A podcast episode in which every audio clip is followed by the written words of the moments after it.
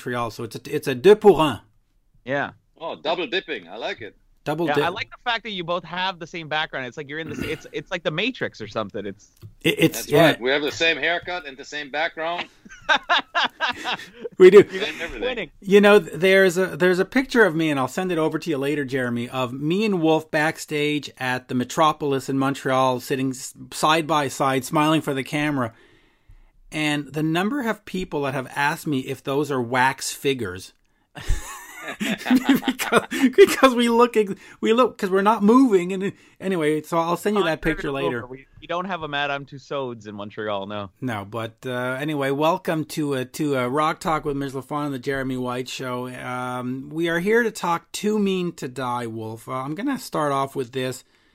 What exactly is an accept album? What, what what sound makes it an accept album? Because here you've got a whole new crew. You've got you you've got new members recording. Um, what makes this accept in terms of sound? You tell me. I, I think it sounds like accept. That's what everybody seems to think. And uh, I've been often wondering about that because, I mean, really, in all these years and decades by now, we've changed about just about everything um, instruments and sounds and equipment and even producers and even like lead singers. And it still sounds like accept. So I guess it's the way we write the songs and Yeah. the tradition sort of gets carried forward.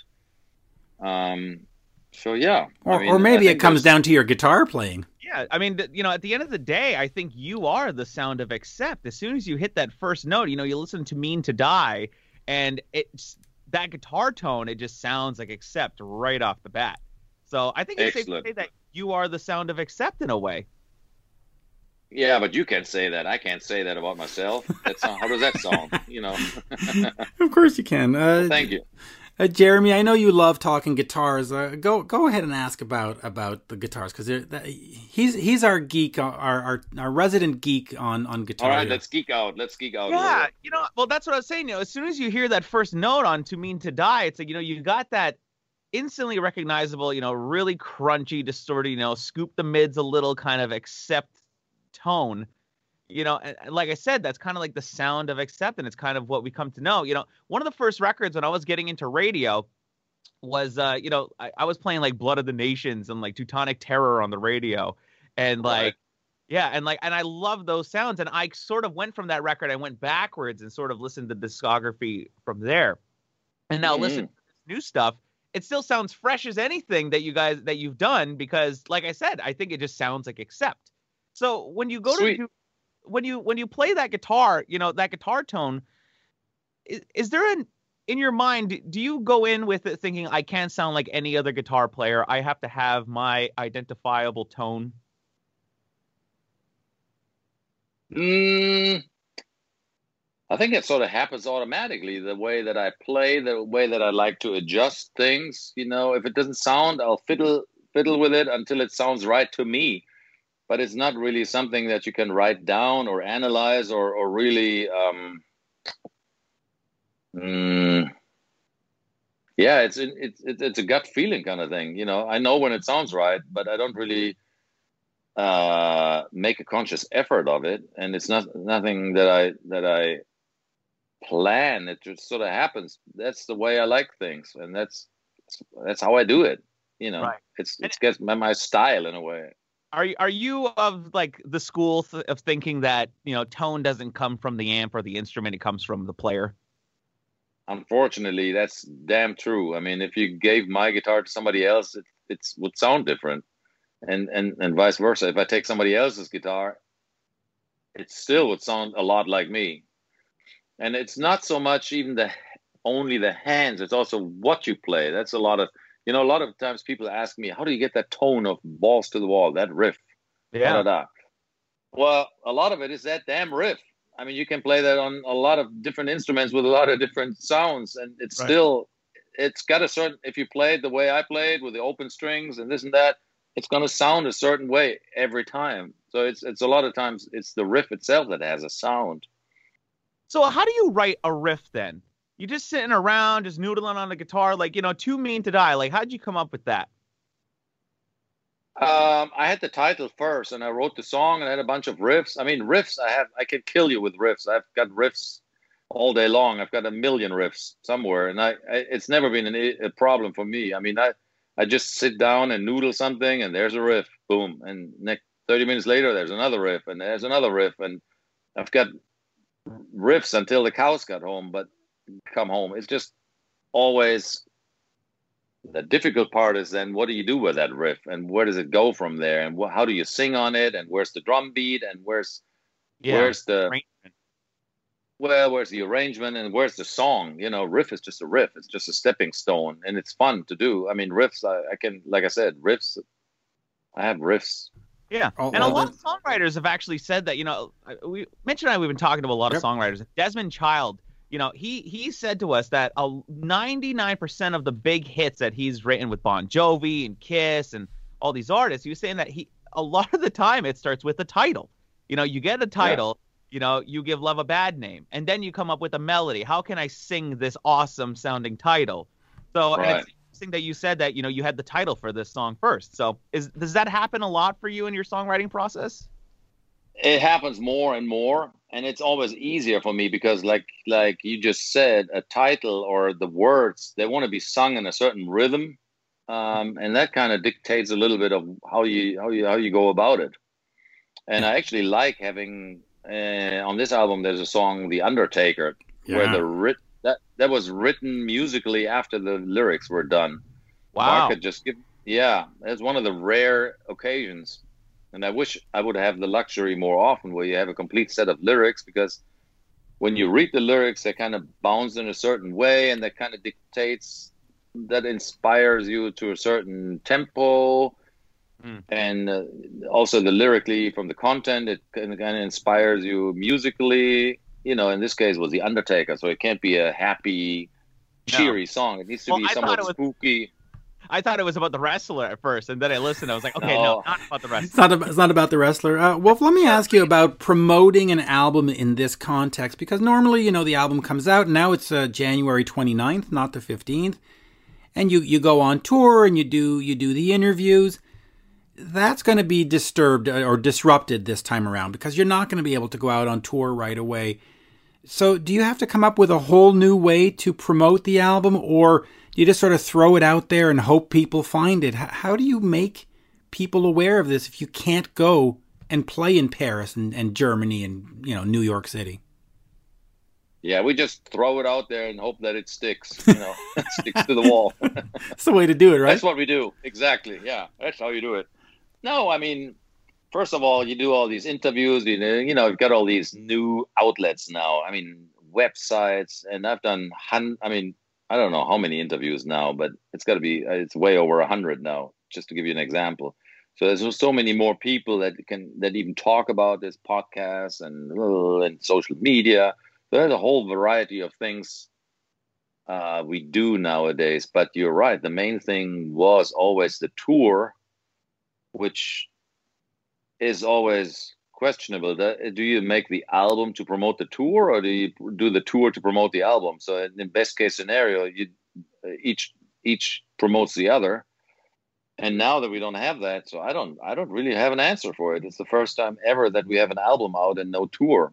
Um, so, and time will tell what this does. Whether the album sales are just going to tank now, whether they go through the roof because people have nothing else to do but listen to this album, because they all sit at home and they're desperate for a new Accept album? I don't know. Time will tell. It. It's like hit or miss, right? You just can't really guess at this point. And you can't really win. And then the other thing, what's the option? You you you wait until you can tour again, but when is that going to be? We don't really know when that is, and we could basically just sit on this album for another year.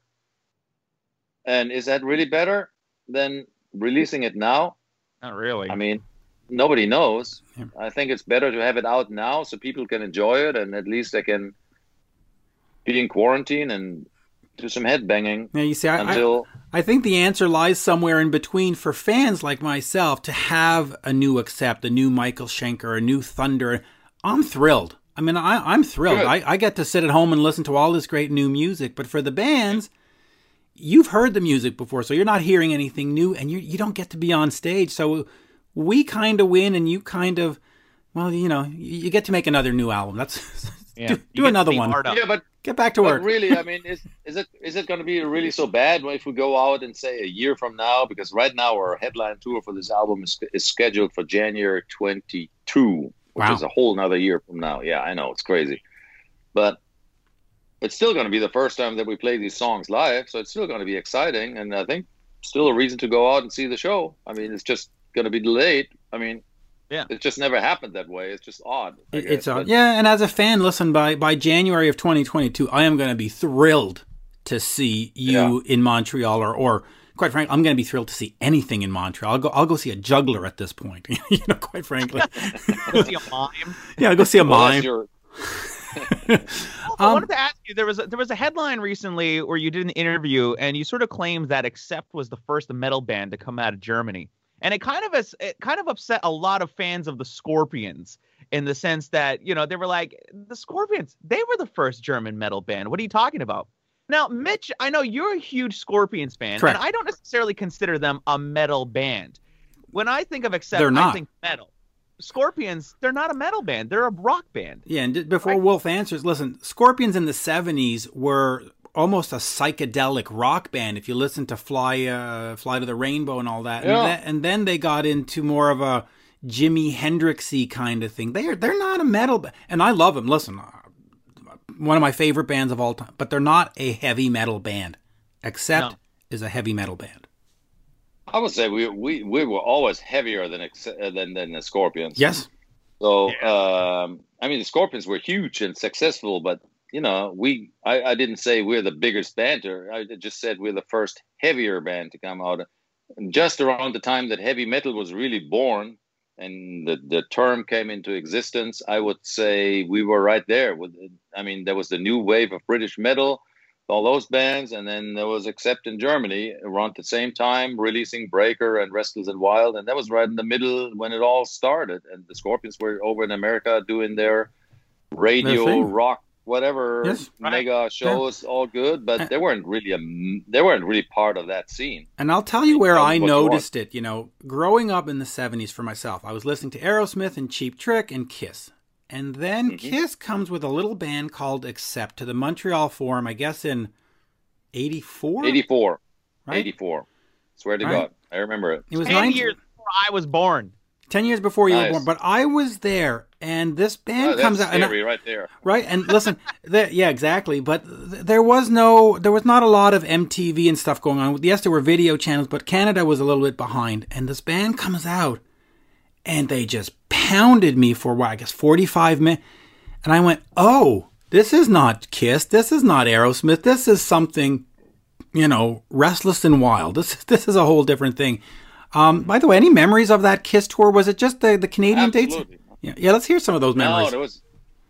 I definitely remember it because it was a huge um, step in our career because it was the first time we ever came outside of Germany. We ever went overseas to America, and we'd never seen anything on that scale. Uh, up until then, we'd done European shows. We supported, I believe, Iron Maiden here and there. We'd seen some bigger shows, and we played some bigger shows, but not on the scale of like that.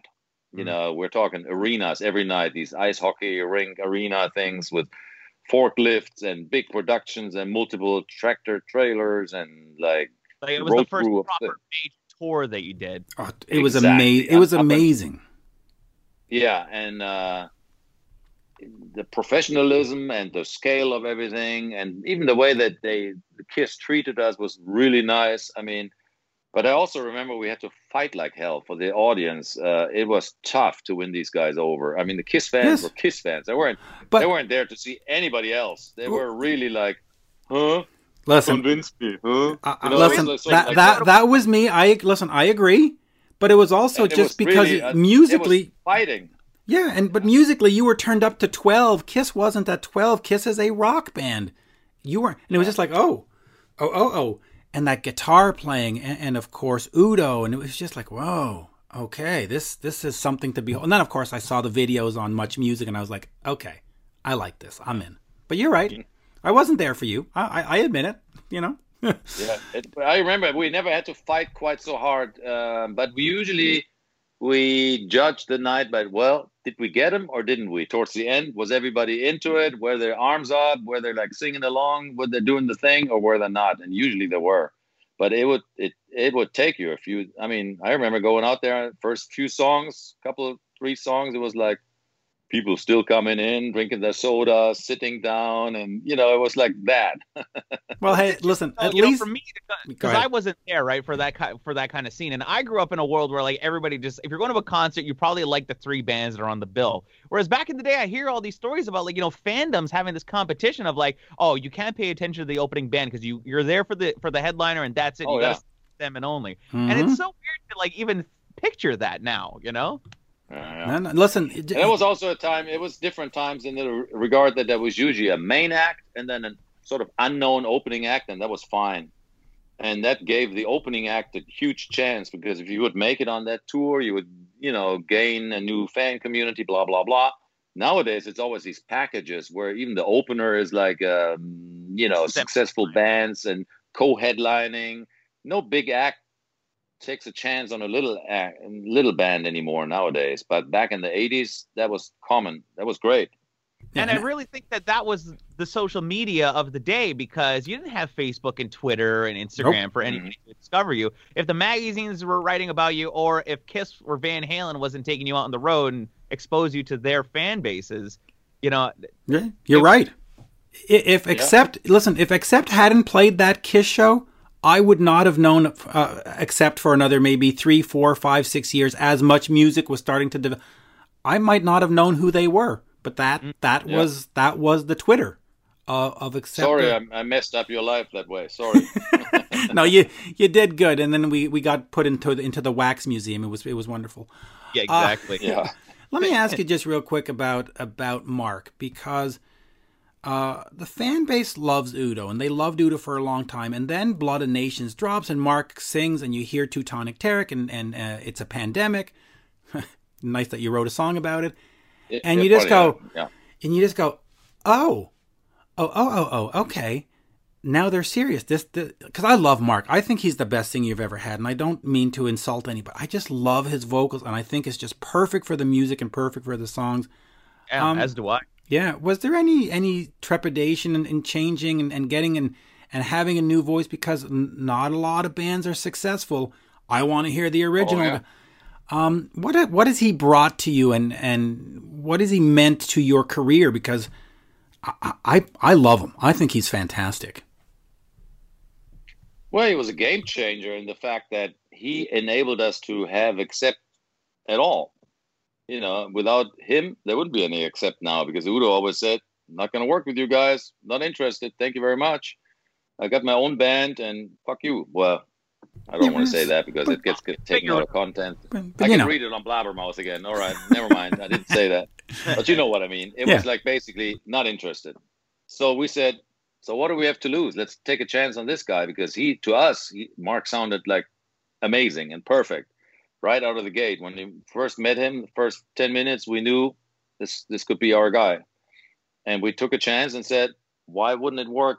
I mean, basically said, if this doesn't work, it's never going to work with a different singer, and then we surely give it up. But it sounded too good to be true because it felt so right, if you know what I mean. So we said, yes, it's going to be an uphill battle, and yes, fans are not going to want him, but we'll take a chance and we'll see if we can't make make it happen. If we just write good songs, it should be possible. So, and five years later, five albums later, here we are with a fifth album in a row, and it's very consistent and very.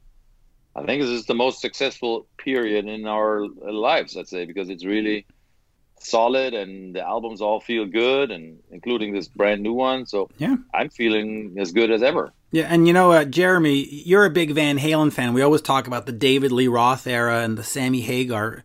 To me, this is the same thing going on here because if you just went out on tour and did nothing but Blood of Nations up until Too Mean to Die, only those songs, Oh, I'd be still- I'd be happy. Yeah. Yeah. Well, like like I said, you know, when I was, you know, 15 getting into radio, I was doing my rock show and, you know, that record came out and listening to a song like Teutonic Terror and like, you know, Blood of the Nations, you know, those huge riffs and the vocals, like that was my accept. I you know, and then I went backwards So it's kind of like the Dave and Sammy situation, right? You got your Dave fans, the hardcores from day one, then you got the people Yeah. that them later on. So Mark, to me, you, that's my accept, you know. And so I, so when I heard these two first singles, I was like, this is awesome because this is what I know and like. Yeah, and, and and I mean, the day might come that when we only play new songs. I don't know. We haven't quite done that yet, but you know, I don't know. There might be a day when we play when we don't play Princess of the Dawn and Fast as a Shark and Balls. I don't know, but so far we always have because I mean, there's still enough old fans in the audience that want to hear those classic songs. So I don't know, but it's definitely a luxury problem if we have good new albums, and I think that what's is what fans um, appreciate. I mean, because we are really putting in the effort. We're really trying to write albums that are relevant and as good as the stuff we've done back then. Um, and why shouldn't we, quite frankly? Why should we just do something half-assed and say to ourselves, well, nobody's going to care anyhow. People are, just want to hear the old stuff. Yeah. No, I think if you write some good new stuff, people want to hear it. Yeah, and, Yeah. and that's what I like because a lot of bands who have changed singers, they'll go back and they'll do a re-recording of, and they'll do these albums, and you haven't done that, and it's like, yeah, no, they're they're proud of what they're doing now, and they're moving forward. In terms of writing new music, though, do you listen to what's going around in terms of what's happening in the clubs and what's happening somewhere else, or do you just write accept music and that's it? We don't care. I don't have a clue. I, I don't have a clue about what's going on out there in the in the real world. Honestly, I don't. I don't have any CDs. I don't listen to anything.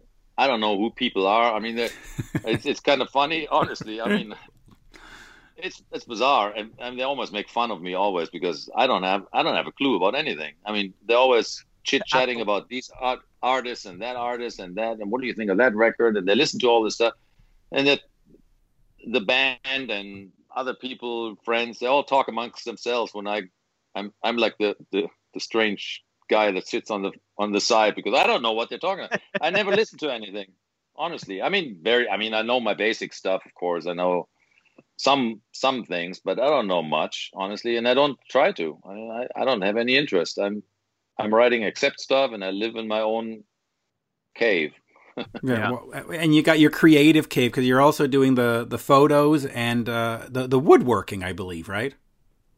Uh, well, carpentry. Yeah, I'm Yeah. not a woodworker. A Woodworker almost sounds like a guy who's got a, you know, I don't know, builds furniture, furniture and rocking chairs. I'm not doing that, but I always, I, I do stuff around the house. I do carpentry. I'm, I like working with my hands, fixing things. Yeah, I So so it is important for you to stay creative then because you know a lot of bands and we we know who to, who to, we can name they've stopped making new music. They go do the greatest hits tours and they play the 15 songs that everybody's known for 40 years.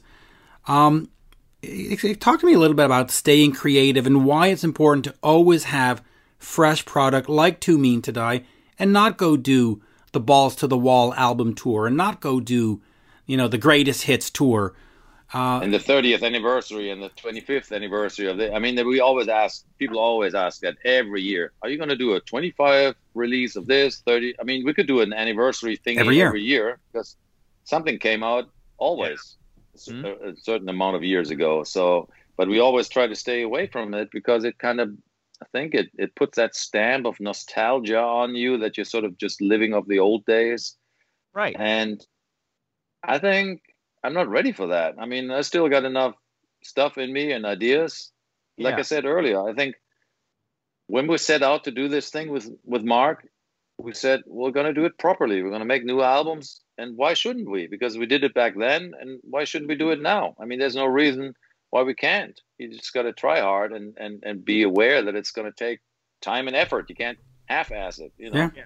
And there's no reason to be a nostalgia act when you're creating such fresh sounding modern day music that still has a classic edge to it. So you, you when you're a band like and you, when you have the songs that you do like on this record, you know, it's like you don't need to depend on the gold.